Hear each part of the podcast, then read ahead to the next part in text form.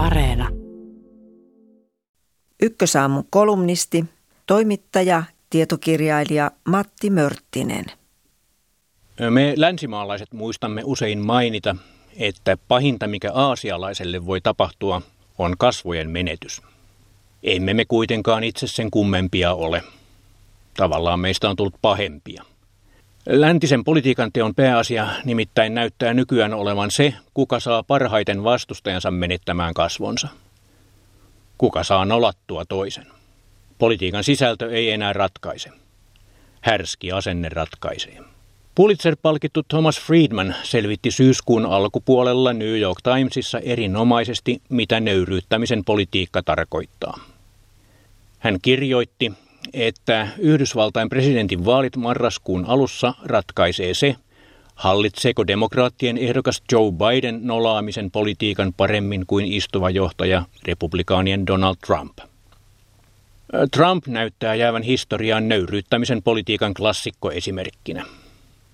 Häntä on aiemminkin verrattu esiteini-ikäiseen koulukiusaajaan.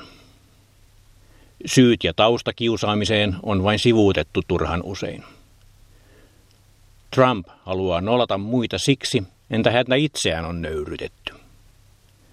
Ehkä hän ei olisi edes pyrkinyt valkoiseen taloon, jos sen edellinen asukki Barack Obama ei olisi irvailut hänelle raskaasti perinteisillä presidentin lehdistöpäivällisillä vuonna 2011.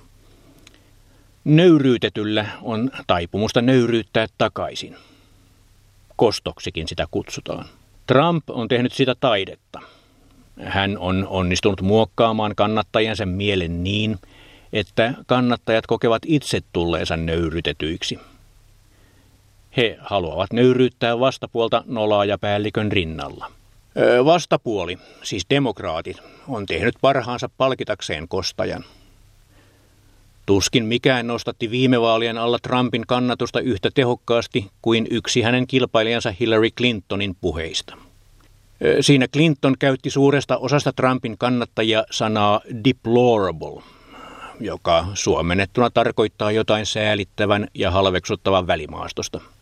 Republikaanien vastareaktiossa oli kansannousun makua. Jos näemme jotain vastaavaa Bidenilta tai muilta demokraateilta nyt, niin Trumpin jatkokausi toteutuu. Nöyryyttä saatettiin aikoinaan pitää hyveenä. Suomessakin puolueet kertoivat kuuntelevansa nöyrinä ja herkällä korvalla kansaa. Nöyryyttäminen on nyt voittanut nöyryyden. Tämä liittyy etenkin perussuomalaisten nousuun. Näin kevään kuntavaalien lähestyessä kannattaa muistaa, mitä tapahtui vuoden 2012 vastaavien vaalien alla. Silloin jotkut neropatit keksivät julkaista verkossa koosteen perussuomalaisten valtuustoehdokkaiden ei niin mairittelevia kasvokuvia eri puolilta maata.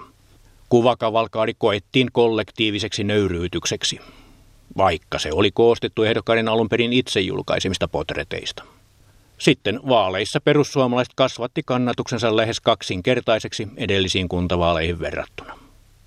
Monet vaalitutkimukset osoittavat, että PS-puolueella on eniten mahdollisia uusia äänestäjiä niin sanotun nukkuvien puolueen riveissä. Nöyryytyksen tunne voi olla ratkaiseva tekijä, joka herättää nukkuvan uurnille. Otetaanpa pari esimerkkiä nöyryyttämisestä. Twitterissä perussuomalaisten puheenjohtaja Jussi halla kuittaa toisten viestejä vastaamalla uikuti uikuti tai uli uli uli.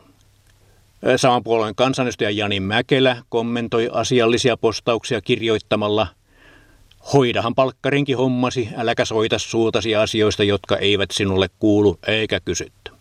Halla-aho ja Mäkelä toteuttavat uhriutumisen ja uhoamisen taktiikkaa, joka on helppo tulkita juuri nöyryytetyksi tulleen pyrkimykseksi nöyryyttää takaisin. Nolaton ihmisen voima voi olla arvaamaton.